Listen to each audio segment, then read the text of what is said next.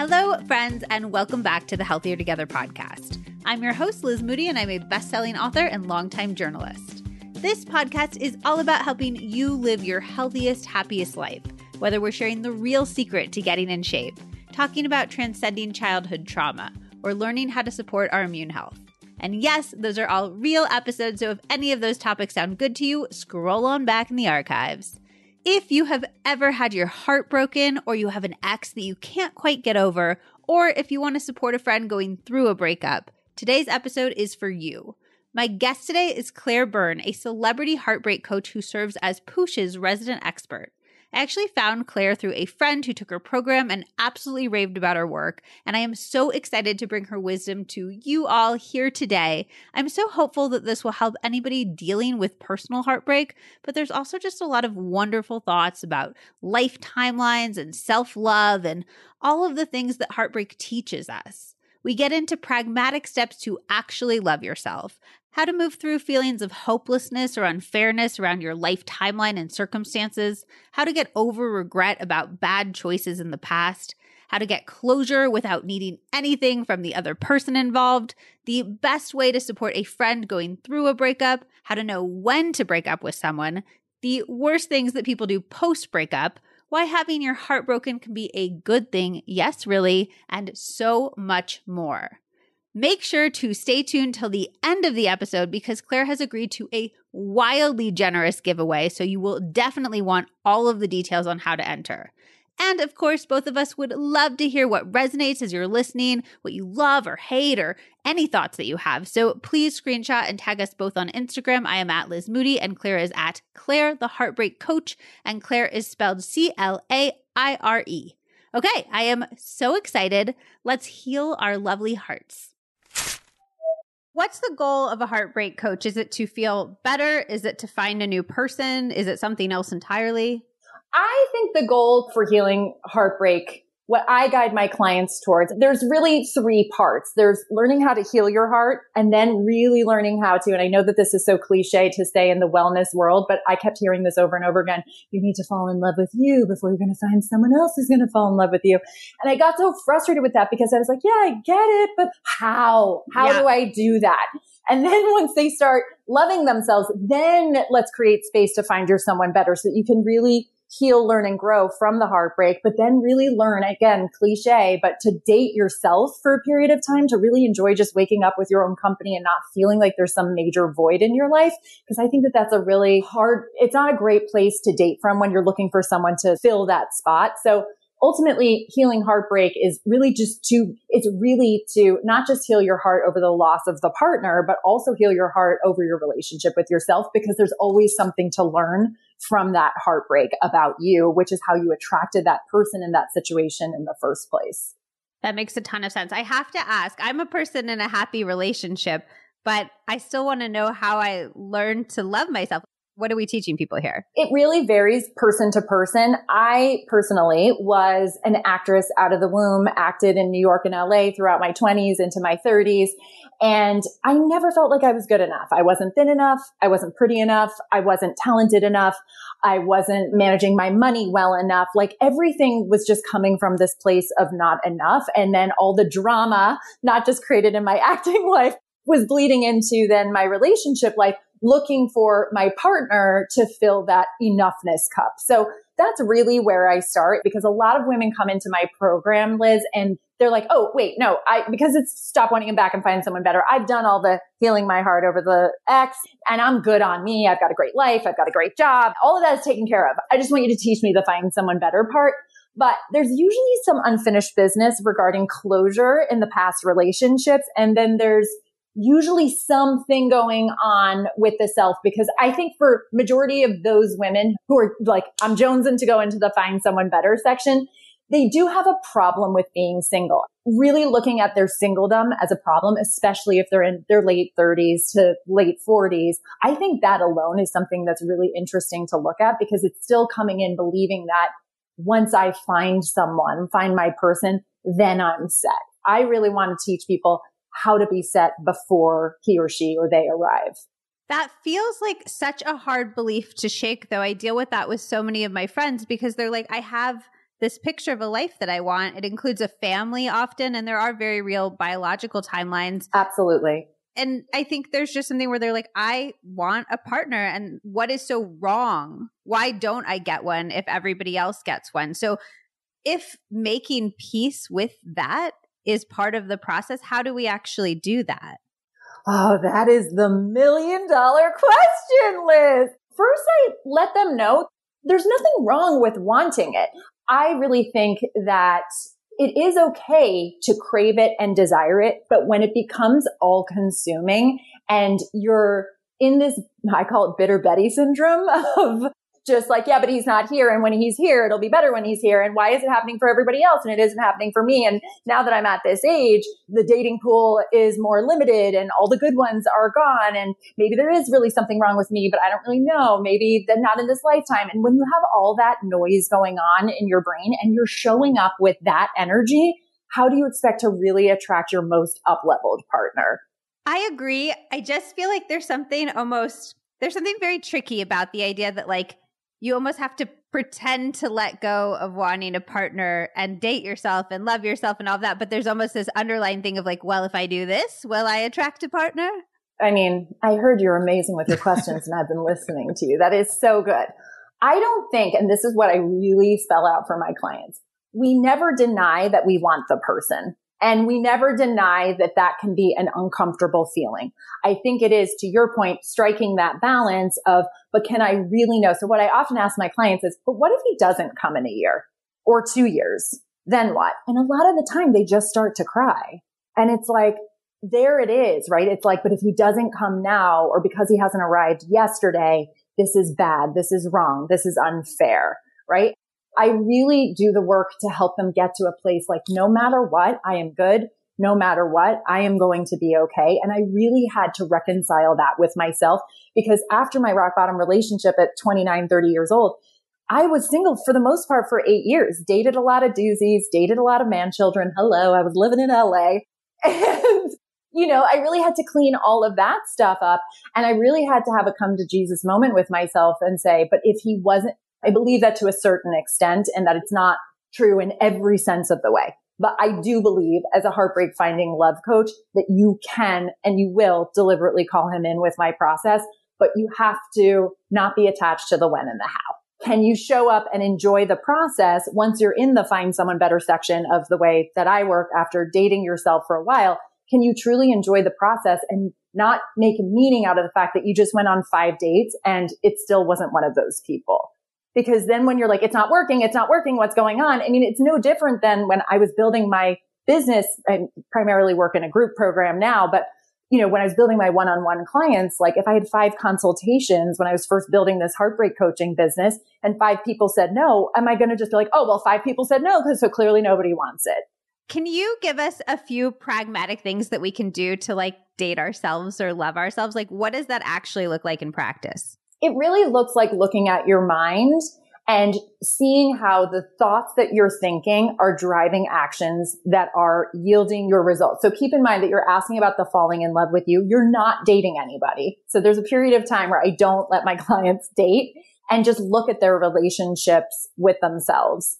And so it really is nuanced person to person, but it's like, what lights you up? What are you waking up for? What are you getting out of bed for that isn't about your kid, that isn't about your job, or maybe your job is your purpose, but that you're waking up for something that just lights you up for you that has nothing to do with anybody else. I also look at befriending loneliness. I'm with a partner who has four children.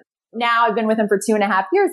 I am much more acclimated into a family with them, but you know, I was still navigating loneliness in our relationship because we were taking the kids part really slowly and he's with them 50% of the time. I know that this is a really morbid thing to say, but I've been saying it a lot to my clients. Like really all we have is ourselves at the end of the day. So if you could just really find a next level of peace, acceptance and a sense of home with yourself before you look for someone else to be that added bonus, that will end up having you attract, like, I'm the most in love and safe and happy that I've ever been with someone. And I truly believe that that work of just knowing that I am okay no matter what, I'm happy no matter what, I'm fulfilled no matter what, while never denying, right?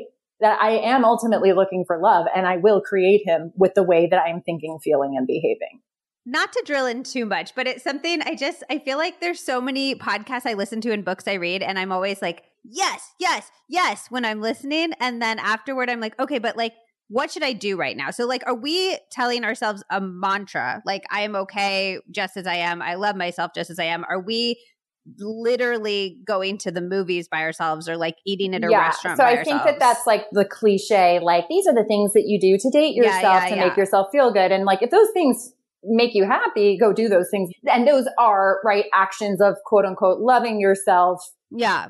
If those are things that you genuinely enjoy. But I think a lot of women, I think this is such a great question. A lot of women fall into the trap of, well, I brought myself to get a facial and I still yeah. feel really sad and lonely. I think it really looks like My like skin looks great, but yeah, exactly.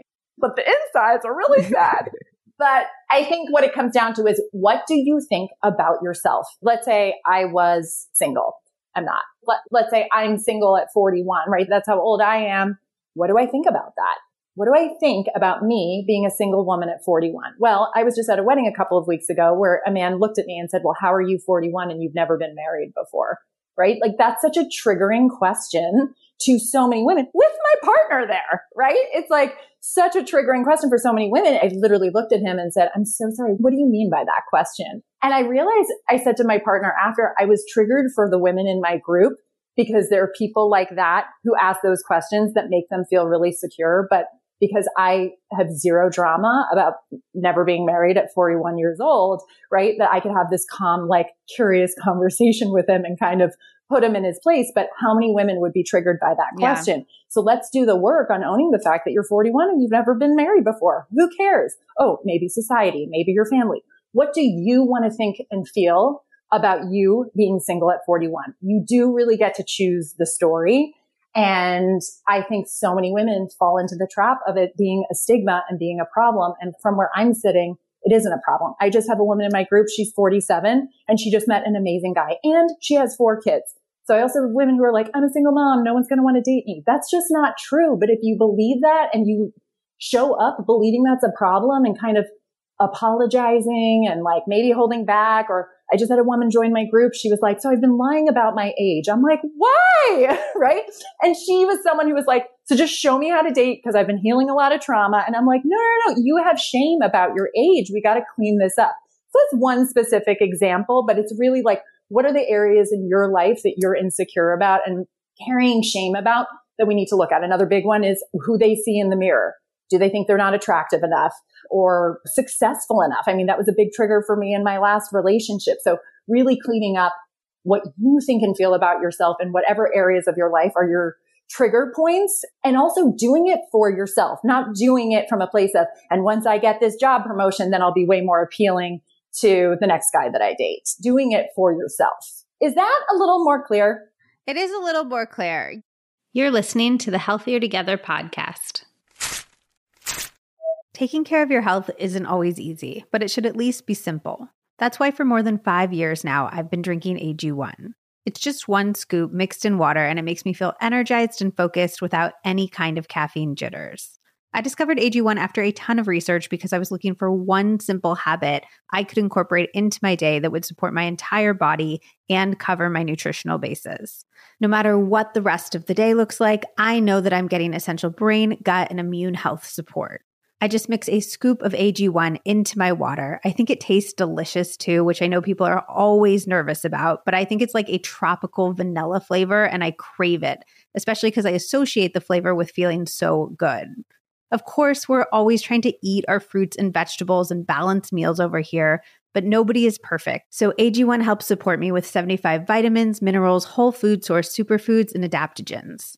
I especially love it for all of the travel I've been doing. I think it's a huge reason why I still feel so good and have avoided getting sick despite being on a plane a few times a week for so much of this year and having to eat out so often.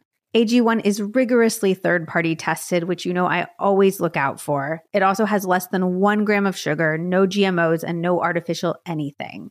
AG1 is one of the highest quality products to elevate your health, and that's why I've partnered with them for so long. So, if you want to take ownership of your health, start with AG1. Try AG1 and get a free one year supply of vitamin D3 and K2 and five free AG1 travel packs with your first purchase exclusively at drinkag1.com slash Liz Moody.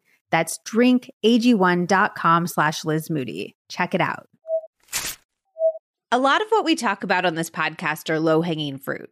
Little things you can add to your day that will make a huge difference in your health or mindset or just life in general. This product is one of those things for me. While a lot of health stuff is cumulative and all about consistency, this is one of those few things that I notice a difference literally right away. I'm talking, of course, about AG1 by Athletic Greens. I know some of you are scared that this is an overhyped product because you hear so many people talking about it, but I would never promote something that I didn't stand behind entirely. And in this case, it's just one of those things that's super hyped because it's actually that good. Here's the basics. You take a scoop of AG1 and mix it into water, juice, or a smoothie. I like water because I actually really like the taste of AG1. But if you're less keen on the taste, my hot tip is to shake it with ice cubes. It makes a huge difference. But I do really love the flavor. People always ask if I'm lying when I say that, and I'm not. I've really come to crave it. It tastes like bubblegum or tropical vanilla. I will say I might crave it because it makes me feel so good. It's like a Pavlovian response where I'm obsessed with the flavor because I associate it with how good I feel after drinking it. Okay, so you take a scoop, chug whatever you're drinking it with, and boom, you have this incredible insurance that you've gotten your foundational nutrition in, regardless of how the rest of the day goes. Because we're trying to eat all the veggies, all the mushrooms and seaweeds, but we're not perfect, and that's okay. AG1 has 75 vitamins, minerals, whole food source superfoods, and adaptogens to cover your bases. Right after I drink it, I feel like a gentle energy. It's not at all jittery like caffeine, but more just like you just woke up from the best night of sleep. It gives me a ton of mental clarity and clears any sluggishness or brain fog that I have, which is why, even though a lot of people start their day with it, I actually prefer to drink mine in the early afternoon, right when I have that 3 p.m. slump. And it's not a placebo effect. AG1 has so many ingredients that have been extensively researched for their brain health effects, like rhodiola root dry extract, hawthorn berry, and rosemary, just to name a few. It also has less than one gram of sugar, no GMOs, and no artificial anything. And they're third party tested, which is always so important to look for. To make it easy, Athletic Greens is going to give you a free one year supply of immune supporting vitamin D and five free travel packs with your first purchase. All you have to do is visit athleticgreens.com slash healthier together. The vitamin D3 and K2 is amazing. You actually always want to make sure that you look for K2 with your D3 because the K2 helps the D transport calcium to your bones where it's needed rather than calcifying in your arteries, which we do not want. Again, that is athleticgreens.com slash healthier together to take ownership over your health and pick up the ultimate daily nutritional insurance. Now let's get back to the episode. Do you think that you have to be successful in your own mind? You have to be attractive in your own mind to find a partner? No, I think you just have to be happy in your own mind and okay with wherever that you are at. That makes sense. And I think if you're not okay with those things, figure out why you're not okay. Do you think you should be more successful because that will make you more attractive? Or for me, when I really hit pause for five months in 2019, just to really go in and date myself, I was cleaning up my finances. I really had a vision for my business as I said, I was an actress earlier. I was still living with a roommate in my mid 30s. And like for me, and no judgment to anybody here, anyone listening who's in that position. But for me, I was like, there are just standards that I want for myself. And I also think when you're focusing on a lot of big things at once, your energy just gets really scattered. So I was just like, I got to hit pause because I know I can create him with an aligned mind and a really fulfilling relationship with myself. And I see myself being like, there's all these other things I just want to clean up for me and me alone. And then it was like, honestly, I felt like my partner effortlessly arrived. I was like surprised that he showed up so soon because I had no expectation or urgency for his arrival. I also think it's interesting that you mentioned things like finances because I think sometimes there's the idea that like I'll wait until I have this thing sorted to get the rest of my life together in these ways because I'm just so focused and so nervous about that timeline thing. And I think it's one of the biggest acts of self-care that we can do is to get our finances in order and cleaned up, be in a living space that we like. Like these things matter more for our mental health than a bath as much as I enjoy a bath. Amen. I couldn't agree with you more. Not getting my finances in order so that somebody else will approve of me. It's just about me approving of me. How do we let go of this notion of timelines? It's come up a few times already. And I think there really is this idea that, like, by 30, your life should look like this, by 35, by 40. And when it, you look around and it isn't quite meeting those ideas, it can be crushing.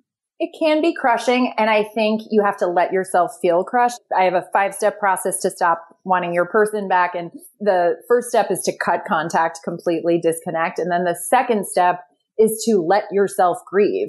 I just think that we're feeling so much heartbreak and the go-to is to numb out, cover over, deny it, bargain, try to get the person back, right? And it's to like really let yourself feel crushed. There were definitely moments and I grew up in a hoity-toity town in Westchester County, just north of Manhattan, where everybody was checking off boxes throughout their 20s into their 30s that I wasn't. And so that was really hard for me. And yet then there's a point, Liz, where I feel like you get to grieve what didn't turn out to be the way you wanted it to be. And then it's like, pull up your big girl pants and let's make it happen now, right? Like, let's make it happen now and let's look at how I got to here, which wasn't where I wanted to be. And if I still want that, how am I going to do it differently now? Like you can feel what you feel about the time that has yes. passed but that's sunk cost. And at a certain point, you have to be like, how do I want to feel about the last five years, five years in the future? Yeah, because also, if you're just poo pooing your sadness about it, right, that's going to perpetuate being unsatisfied. Another big theme of the falling in love with you work is not giving yourself the grace and the compassion to feel sad not blaming yourself for staying as long as you did when the writing was on the wall. Like really yeah. and truly a next level of compassion because there's so much shoulda, woulda, coulda ing about the relationship, about themselves. So again, all of that really needs to be looked at on a deeper level because you're just going to carry it out again and again and again and attract the same kind of people. Because trust me, I did it throughout my thirties until I really had to be like, okay, we got to look at something deeper here because the common denominator is me. And I don't have to shame myself. I don't have to blame myself. And I don't have to beat myself up or apologize or explain to people like the, you know what, who I met at the wedding who's like, how are you 41 and not married? I know exactly how. And I'm totally confident in my relationship and I don't owe an explanation to anyone. And like, shame on you for asking that question, right? To like have that just be ingrained in me in a next level and not be like, oh my gosh, like turning to my partner and saying, you better put a ring on it before 42, right? I was like, no, how dare he? And that should be the response. But it takes work to get to that place of self ownership on all the levels of yourself. Do you think that that is a good go to response when people ask you kind of those boundary pushing questions? Like, what was your intent in asking that question? Yeah. I said, why are you asking that question? And he was like, oh, well, and he got all squirrely. And then he was like, oh, I just uh, like to throw grenades at situations. And he totally backpedaled. And then I said, but let's be real. If I was 25, you would not be asking me that question. So should that be like, I love the idea of arming people with like an in their pocket response because I do think that's part of the fear is like, oh, I don't want to go to a wedding because people will ask me about my single status. I don't want to go to this family event for that reason. Should that be like the little pocket response? it depends on who it is. Like this was a person who I had never met before, right? So right. I was like, what is that about? Whereas I don't know, maybe there's like genuine family members who care, right? That it doesn't have to be as like, well, why are you asking me that? It's like, I don't know. I kind of think even if your mom is like, what is ever the goal is I actually think it's something that we should all reflect on more often when asking questions and putting expectations on other people's lives. Well, I mean, again, mom stuff is like another level too, right? it's like, another podcast. my, yeah. I mean, the boundary with my mom was don't ask until I have something to share, yeah, right? Yeah. So, because I mean, yes, another podcast episode. I mean, for me personally, here's the deal. I never really got asked that question much by family members because I really did the work to not make it a problem and also not pretend like I wasn't looking for my person. I think that's the work. And then if someone's crossing the boundary, it's like, I'd rather not talk about that on my Thanksgiving day. Thank you for asking. And I'll let you know if someone of importance comes along. That's very fair. Okay, so you mentioned that step one was it like cut off contact? Yes. Is that what you said? So do you believe that we should be cutting off contact completely with an ex? Like, should we be unfollowing them on social media, deleting them from our phone? What's the level there? I'm very black and white about this. Now, obviously, if you share kids, we have to navigate boundaries and the way that we speak with each other. And I think it's wonderful when people can co-parent, of course. And of course, if you work together. But then my first question is, if you're in like down in the dumps so much and you're seeing this person at work every day, I'm like, do you need this job? Is your mental and emotional health not as important if you can't even focus and all you're thinking about is where that person is, if they're going to say something to you. Is it a professional conversation? Is it a personal conversation? Oh, but he looked at me like this. So I really do ask that question. Now, some of them say, this is my dream job. I'm not changing that. And it's like, okay, then we're going to have to navigate through that. But for the masses, I say completely cut contact. We're living in a day and age where we have access to pretty much what everyone is up to. And that's really harmful when you're really trying to remove the person from your brain and heal. I always compare it to if you're addicted to sugar, you're addicted to alcohol, right? If you're going sober, you're not going to go to the bar where all the alcohol is and sniff it and watch other people drink it, right? Remove yourself completely. And the difference is, is that sugar can't talk to you, alcohol can't talk to you, but your ex can. And it yeah. can really mess with your head. And disrupt the healing process and create a lot more drama. And if you're watching on social media and you see them post something with someone or you see a new follower, it is crazy making. And so I really am a stickler on that one. I think it's tricky because you can tell yourself, like, oh, we had this relationship over time. We built this intimacy. I don't want to just throw that all down the drain. So it almost feels like being the bigger person to try to maintain a friendship of some sort. So it's interesting that you draw this like hard line. I like it. Yeah. And I think it's a sneaky thought to say, I want to be the bigger person and navigate this friendship, right? It's like a sneaky way to hold on and not really take the time to heal. If it's someone from long ago and you know that there's no residual pain or longing there, yeah. then that's a different story. But I think if your goal is to really next level heal and then next level grow and deepen your relationship with yourself, I'm aware how cliche all of these terms sound, but it doesn't involve your ex in the interim of that period. So then step two is kind of like letting yourself feel the grief. And then you said step three is like when you're coming along and putting on your big girl panties. And I'm curious about that feeling when like time has passed and you feel like it's big girl panty time and you're like, I should be over it, but you can't get over the person. I think this happens a lot in friendships too, where you feel like you can't move on. And I think it happens in romantic relationships. So, how do we move on when like every ounce of our being is like, no, I don't want to? Yes. So, to be clear, my step three is create closure. And that's okay. really bringing in the mindset work. And that is a process. One morning you could wake up and say, I miss this person so much. And you're just looking at that thought, grieving the thought, or I want him back, right? And looking at all the angles, maybe how is it true? But again, remember after step two, really letting your heart break, letting yourself cry, letting yourself rest, letting yourself take off work if you how can. How long do we and get just, for step two? Like what's a recommended period of time?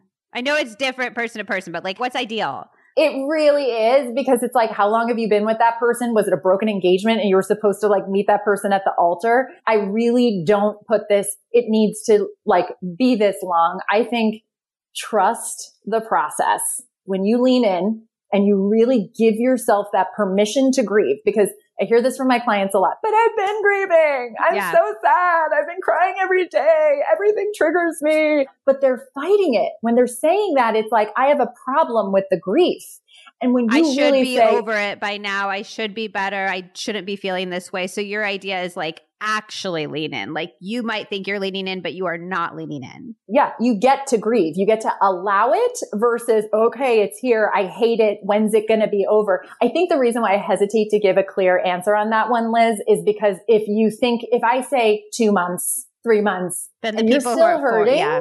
Yeah. Or they have this expectation, well, this is going to go away in July. And it's like, no. But if you actually trust the process and say, oh, this is interesting, letting myself grieve, waking up, maybe putting my hand on my heart, which a therapist told me that once. And I was like, no, I don't want to put a hand on my heart. And now I'm like, Claire, you are doing great. Like I'm so connected to the hand on the heart move, but you've got to figure out what are those healing modalities for you. And I offer different suggestions in that grief period, but it really is so nuanced. But what I absolutely know is when you actually give yourself that permission to lean in, grieve, hand on the heart, cry, lie in bed, or go to bed early, have shorter days, give yourself the nap that your body is craving because maybe you're just so exhausted.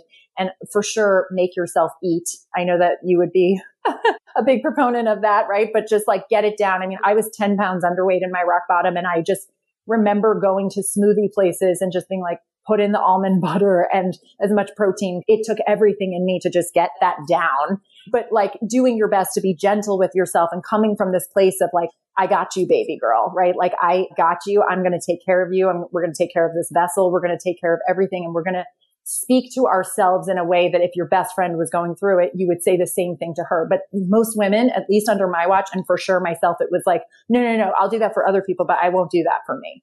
And so when you really get the hang of that, you will have a clearing that sets you up for doing the mindset work to be like, okay, how do we start really kicking this person to the curb? You're listening to the Healthier Together podcast. When I worked as a magazine editor, I wrote more than a thousand articles about turmeric because pretty much all of the doctors that I used as sources kept recommending it or citing it as one of the supplements that they would personally take. Here's the background turmeric is one of the most powerful ways to fight inflammation. In a nutshell, there are two types of inflammation acute and chronic. Acute inflammation can actually be a good thing, it's one of the ways that your body heals and repairs itself. But when that system goes haywire, we get chronic inflammation, which essentially makes your body feel like it's constantly under attack. The vast majority of doctors I work with cite chronic inflammation as one of the root causes of so many of our modern ailments. And research links inflammation with heart disease, diabetes, autoimmune conditions, cancer, arthritis, and gut issues like Crohn's and ulcerative colitis. I am never going to sit around and tell you that a supplement will cure everything that ails you, but if you're looking for a turmeric supplement to help get your inflammation under control, I am extremely impressed with Paleovalley's. To increase the bioavailability of turmeric, you need to consume it with black pepper, which most people know, and fat, which many people forget about. Paleovalley's turmeric complex has black pepper and coconut oil to maximize absorption, and three other powerful anti inflammatories ginger, rosemary, and clove for a maximum synergistic response.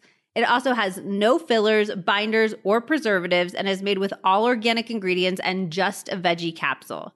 Finally, it's third party tested, which is something I always look for in supplements as extra assurance of their quality.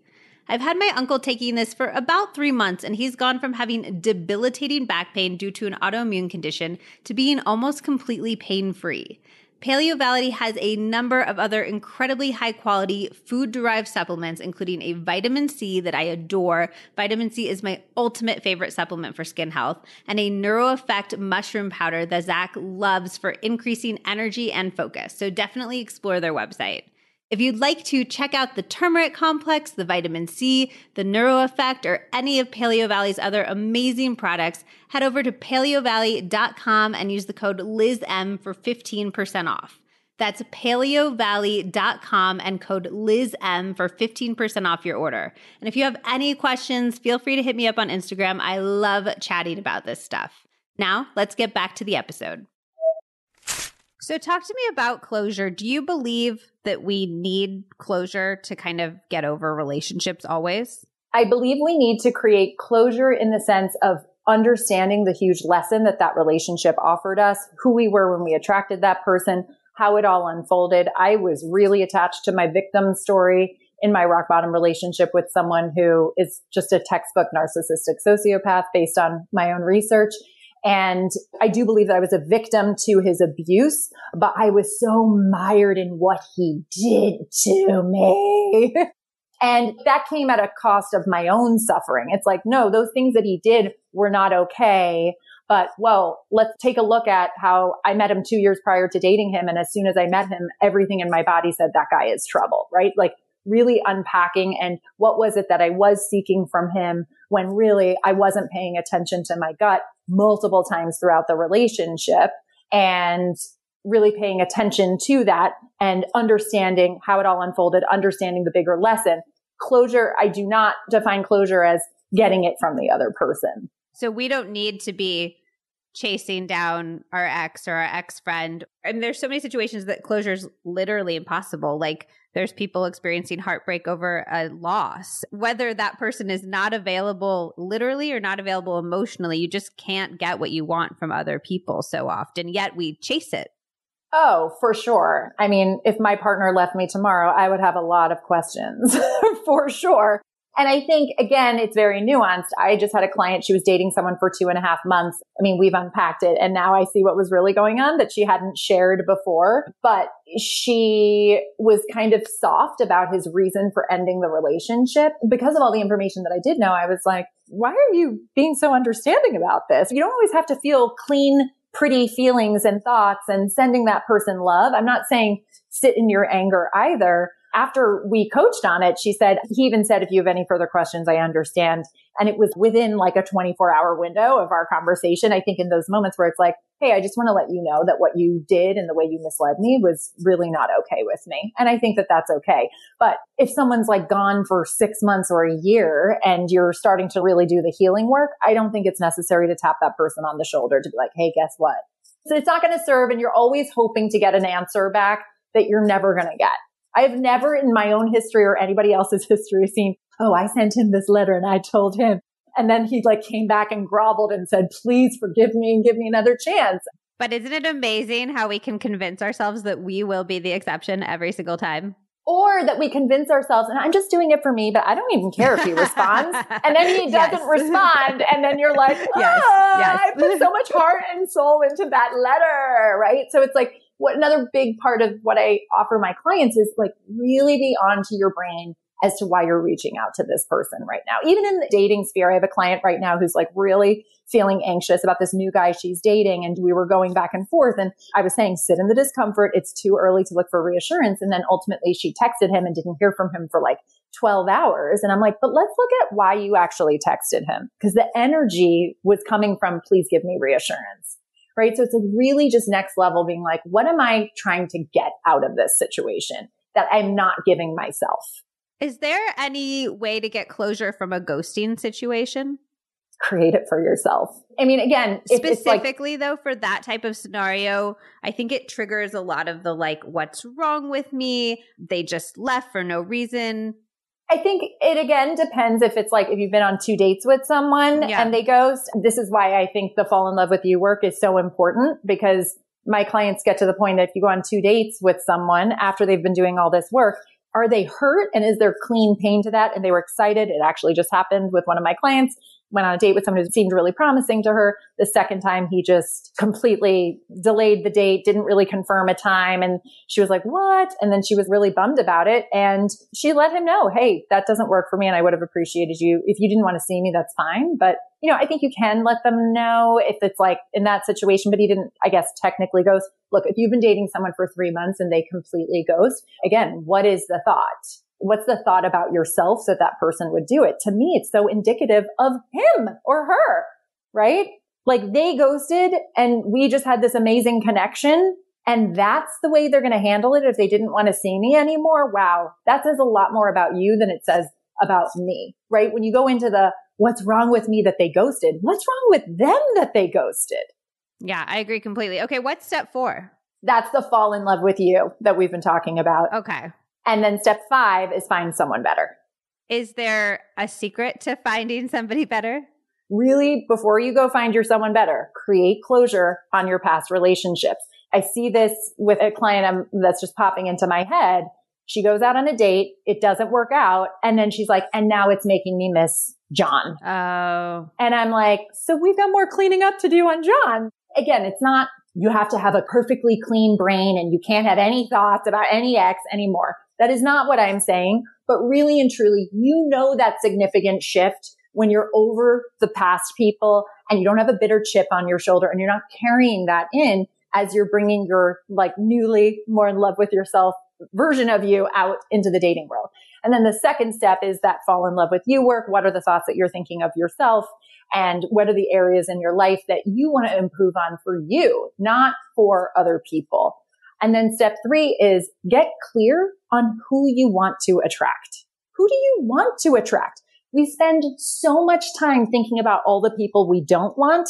we don't leave and create space to create the person that we actually do want. And this is a tricky one for step four in my find someone better process because it sounds a little anti-feminist. So I want to make sure that this is not okay. like become Betty Crocker and like do everything for your man. And again, I know I'm speaking in heteronormative terms here, but become the woman to attract your ideal person. Like really okay, so making just become sure the person to I attract exactly. your ideal person. Exactly. Yeah. Exactly. Yeah. And then step five is go out and find him. So many people have drama about the dating apps. I heard your episode with Logan Ury, right? There's so much drama about all of that stuff that also prevents people from showing up in a really clean and present and intentional way. And then they avoid it or you know, I think the dating apps are the most mainstream way of finding your person. So get out there, create a profile, you know, ask people to set you up, like get out and date. Don't tell me how hard dating is and then tell me that you haven't been on a date in six months. I have so many questions. Okay. First of all, how do we become the person that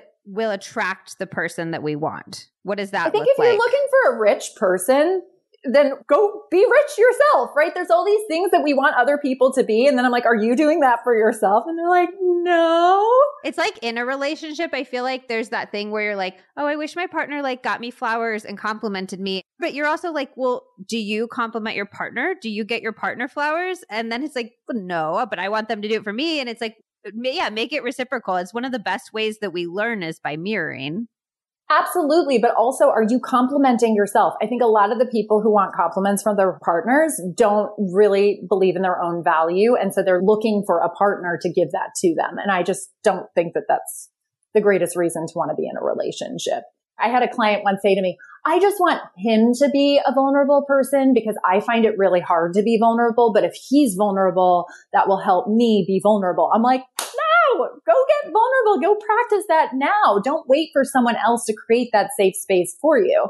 It's interesting because on this podcast, Jamie Varon said that jealousy is a really great way to get in touch with what you want in your life. And it sounds like almost what you're desiring in a partner is a great way to tap into what you desire for yourself. But instead of relying on somebody else to bring that into your life, you can bring that into your life. And then it sounds like from what you're saying, you believe that brings that person into your life through a sort of a roundabout process. Is that right? Go be that person. One thing that I can really give myself credit for is that I was so committed to my dreams, whether it was acting, whether I was building my yoga teaching business, then it became coaching.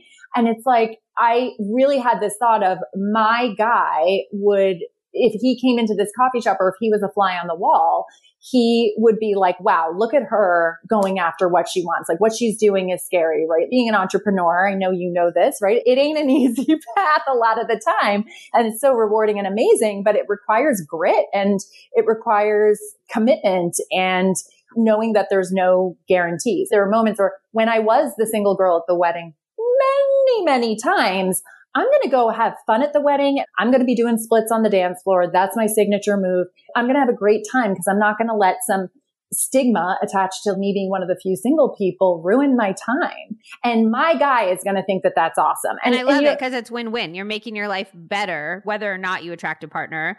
It's going to be better no matter what. But then you're also making yourself more likely to attract a partner. Exactly. The ownership of it, but also checking whatever it is that I'm looking for in that person check myself to make sure I'm really giving that to myself and that I would give that to my partner when they arrive. And then for step five, you said put yourself out there. What would you say to somebody who's like, I have been putting myself out there. I have been on the dating apps. It's not working. I just want to like quit it all. And if the right person is out there, they'll find me when my clients go from stop wanting the person back, falling in love with themselves, and then they get themselves out there, I don't let them get away with, but I've been doing it because they haven't been doing it now from this up leveled place that they've elevated their minds and healed their hearts and created closure on a next level so that they're not carrying the bitter Betty syndrome with them or, you know, expecting it's like, no, I'm bringing this new version out, right? I've been swiping on Bumble for years, but I matched with my partner Larry at a time where I was like, this is fun. I'm amazing. I'm the best version of myself that I've ever been. You'll appreciate this. I was literally swiffering my apartment and listening to Taylor Swift. And I was just like having a blast and like multitasking, swiping. And there he was. Like I was just totally content in my life. And I think when you're coming to the apps with, ugh, this is so annoying and I've been doing this for years and nobody good is on here. I mean, Logan said it in your recent interview with her. You're looking for one, right? You're looking for one person. So the hundred people that you swipe on or maybe 500 people you might swipe on in a week aren't a problem because you're just looking for your one person. And how lucky are we that we get to find people at our fingertips? And so you have to swipe through a bunch of doozies. If you really don't make them a problem, they won't be a problem. You mentioned a client who, like, everything kept coming back to John. And I feel like I know a number of people where they have this one that got away, and this was the love of their life, and nothing better is ever going to come along. And maybe that's how your client felt about this John person. So, how do we move through the idea that we had that person, they were there, and something went awry and we missed our shot? I'm just going to say from my own experience as a person who's dated a lot and from my experience of coaching hundreds of women now, John wasn't that great. I have never ever heard about one person who actually got away. They weren't that great. That person totally body shamed her and sex shamed her and really when I was like, okay, so what were the good parts about him? Well, one time I was sick and in the middle of the night, he like got up and made me tea. I'm like, that is basic as you know what, right? They're not that great. Now, I'm not saying truly, I don't know what I would do if Larry left me tomorrow because he is so amazing, but I don't believe he's going to because I attracted this partner from a way more elevated conscious place. But they just revert back and selectively remember the good. And it's like, I'm just going to be here as your coach to remind you, actually, he wasn't that great.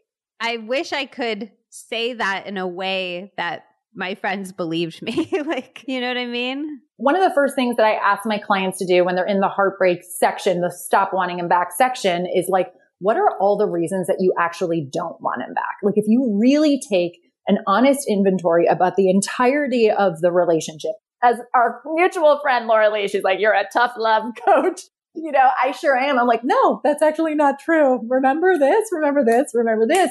But really listing down all the reasons, it's like, oh yeah. And, you know, when I talk about creating your ideal person in the five step process to find your person, a lot of my clients say, whoa, that was such a game changer for me because all that I want in this new person, a lot of those things that X did not have. So then it's like if you can get clear on what your ideal person actually, actually, actually looks like, you can kind of start to see, well, John wasn't that person. And it gives you that space a little bit.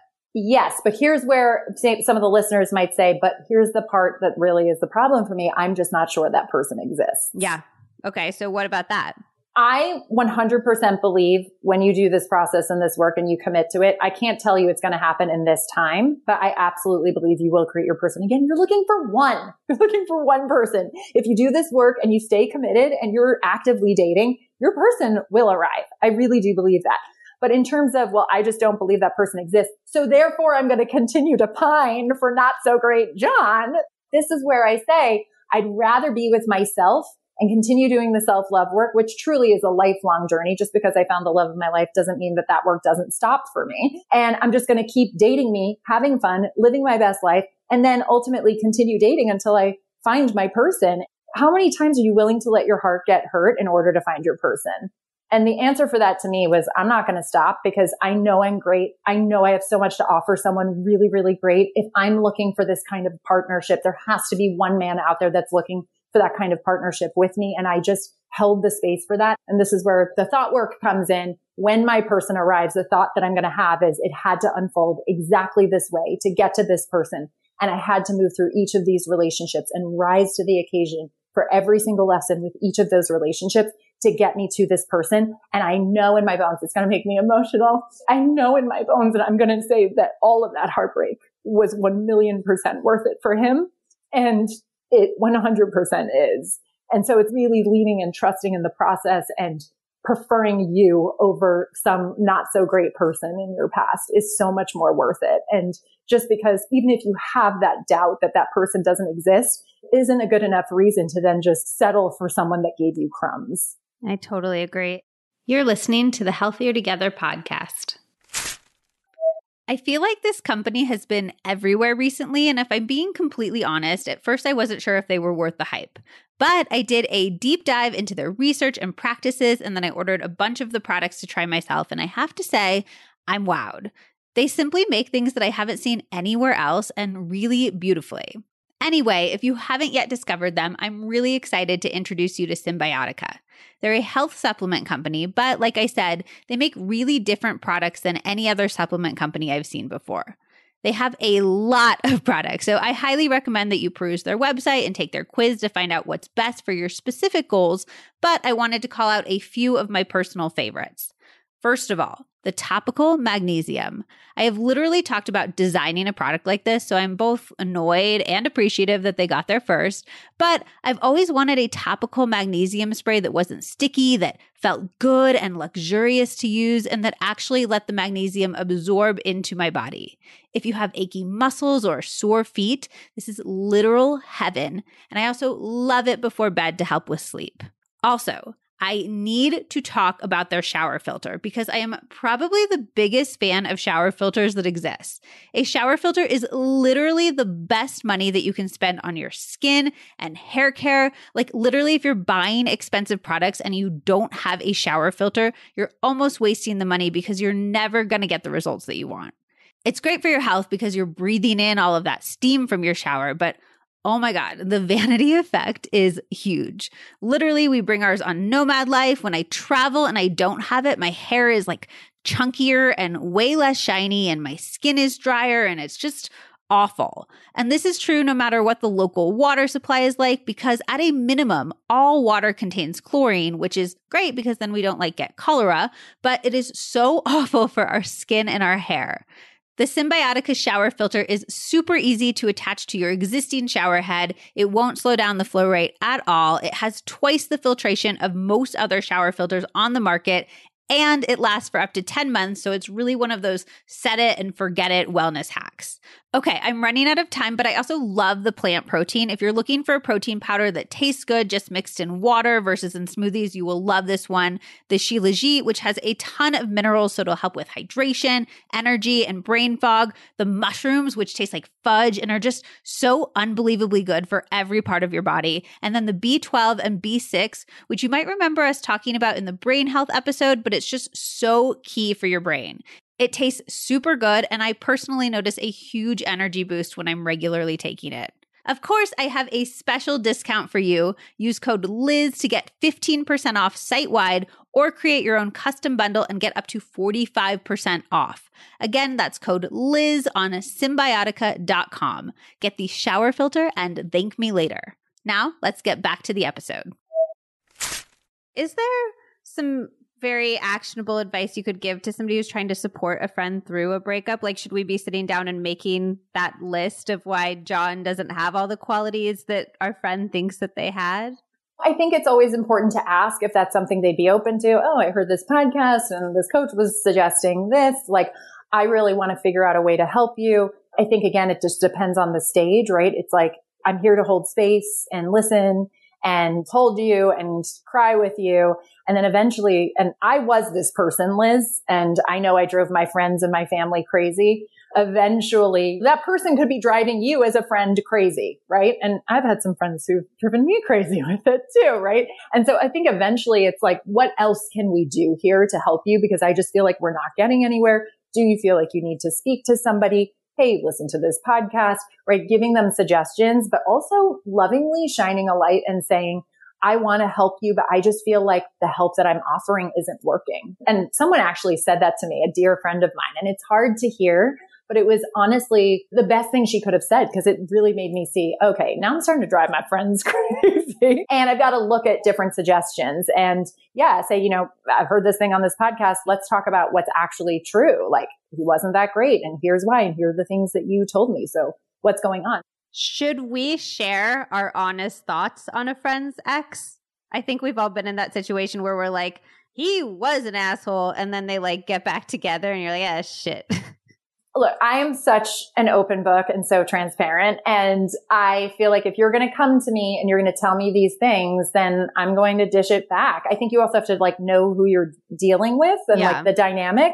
But I think it gets tricky if the person just keeps making up, breaking up, making up, breaking up. And then I also think as a friend, you get to put up a boundary and say, Hey, like I love you so much, but I'm very concerned that you're getting back together given the information that you've given me. And so I think it's best to you know, not really talk about this. And I think that hopefully, I hope that you have other outlets, but you also get to protect your space and your energy and not kind of move through the crazy with her. And I'm not calling her crazy. I was that girl, right? Or I'm not calling that person crazy, but like they're making themselves crazy. And I finally learned, Liz, that I don't think it's true that a friend has to be there through every single hard moment. I think like being boundaried and saying, Hey, this is above my pay grade. I don't know how else to help you here. I love you. I can listen for a short period of time, but also saying like, I have nothing new to offer you. I think that's completely fair. Do you have any advice for knowing when it's time to cut the cord, like when a breakup is in order? Oh, that's a really good question. Again, what I ask with my clients when they're doing the find someone better section is just getting really clear on their standards and their values and what it is that they're looking for with their partner that are negotiable and non-negotiable. And so if there is a non-negotiable going on and you're just like dragging it out, for example, my partner as I mentioned, has four children. It was a big conversation for us in the beginning of our relationship because he does not want to have a fifth. I mean, go figure. and so, you know, if that was a non-negotiable for me, or God forbid I decided later, or I decide later, I know that I won't. I really believe that I won't, right? It's like, why would you drag it out if you know that ultimately that's what you want to go off and do? Or you really know that you've tried and you've been in therapy and you're working away and you're just not seeing eye to eye on some major things.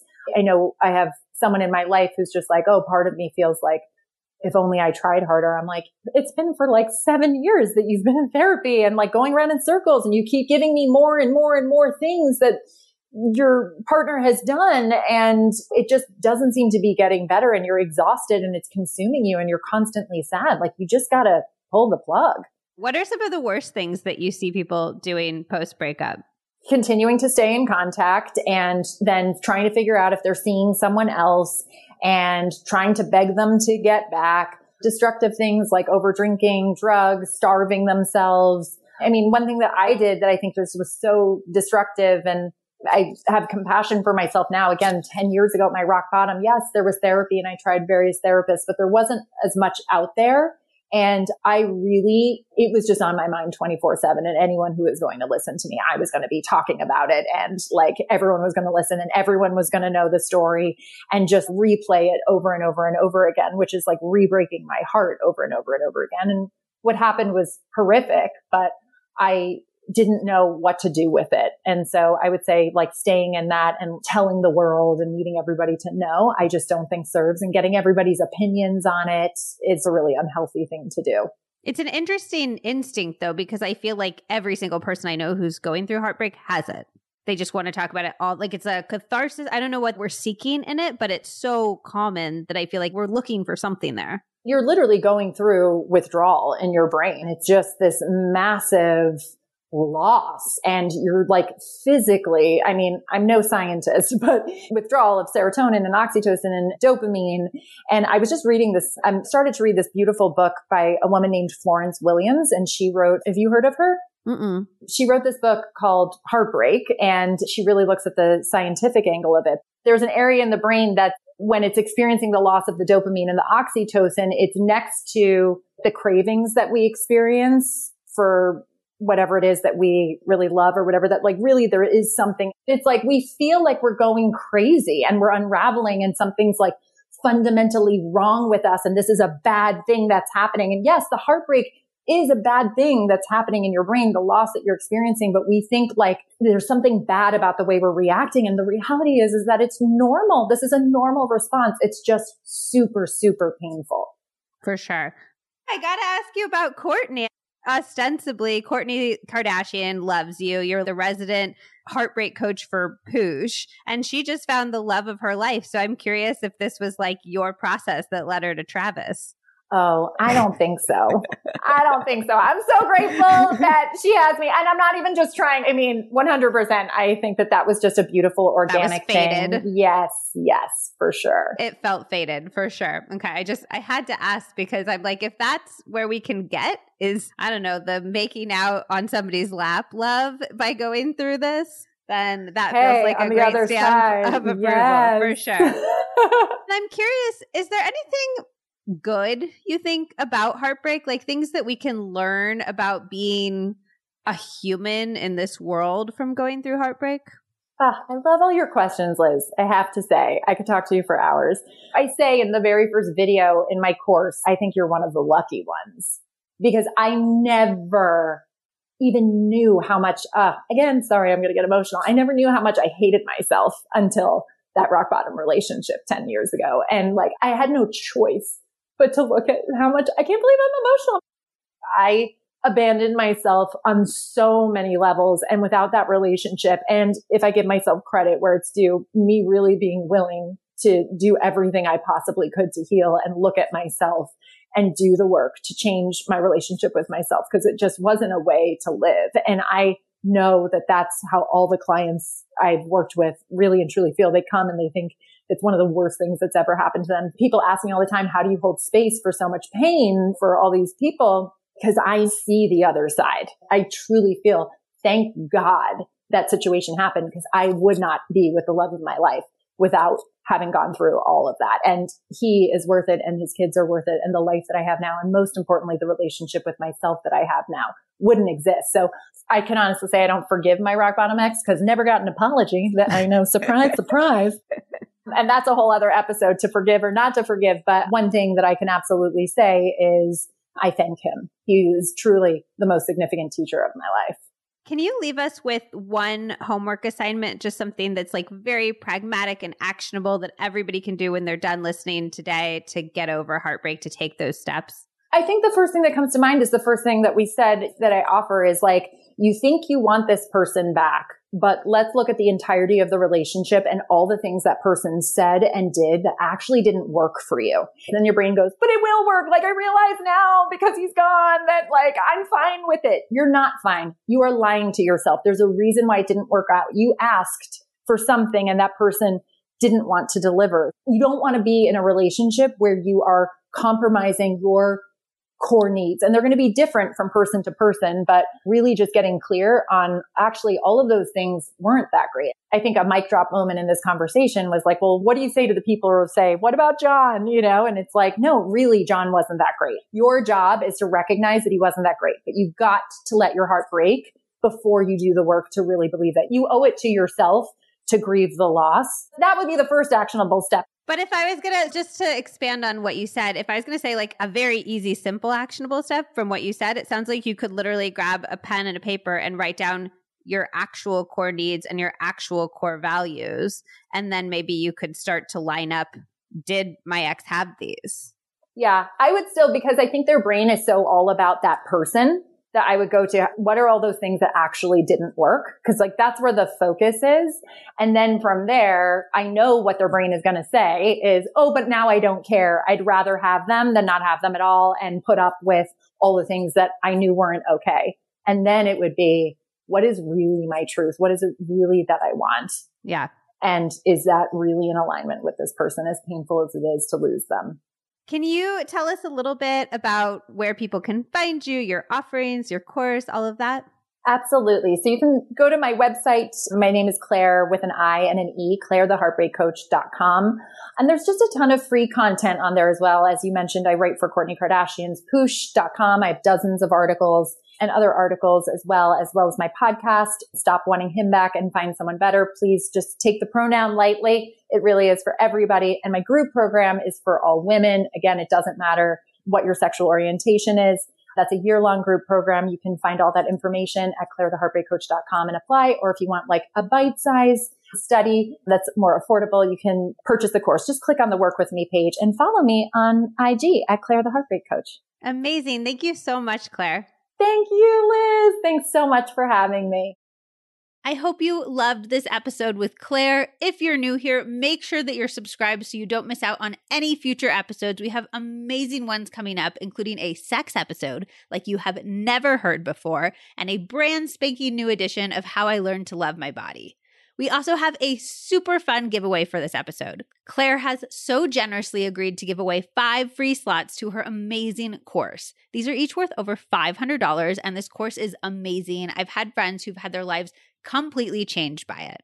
To enter, just follow both of us on Instagram. I am at Liz Moody and she is at Claire the Heartbreak Coach. And Claire is spelled C L A I R E. And then comment one thing that you loved or learned in the episode on my most recent Instagram post. The post can be about anything, it doesn't need to be about this episode, but I can tell what you're entering from what the comment says. You can also get a bonus entry by sharing anything you want about this episode on your stories and tagging both of us in that post. I will DM winners in a few weeks, so good luck. Okay, I love you. I hope you have a wonderful week, and I'll see you Wednesday on the next episode of the Healthier Together podcast.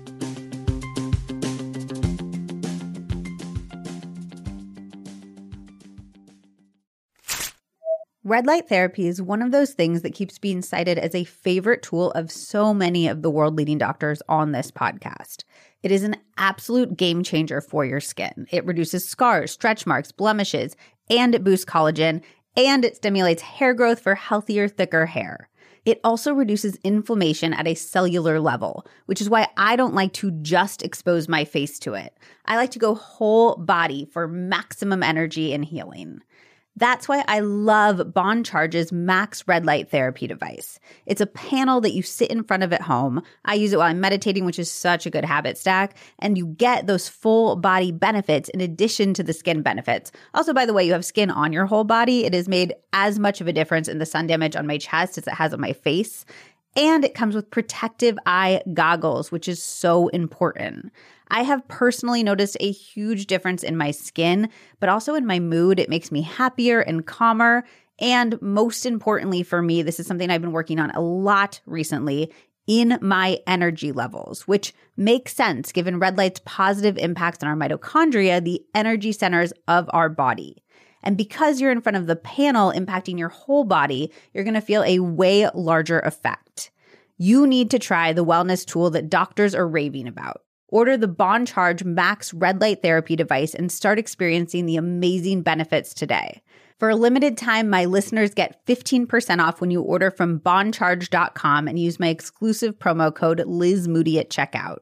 While you're there, grab some of the circadian rhythm setting light bulbs. Yes, those are real. Yes, they're very cool. They're the ultimate addition to your daily circ walk. That is B O N C H A rge.com. You'll also get free shipping and a 12 month warranty. Go now to get this exclusive offer. That's boncharge.com with promo code Liz Moody to get 15% off.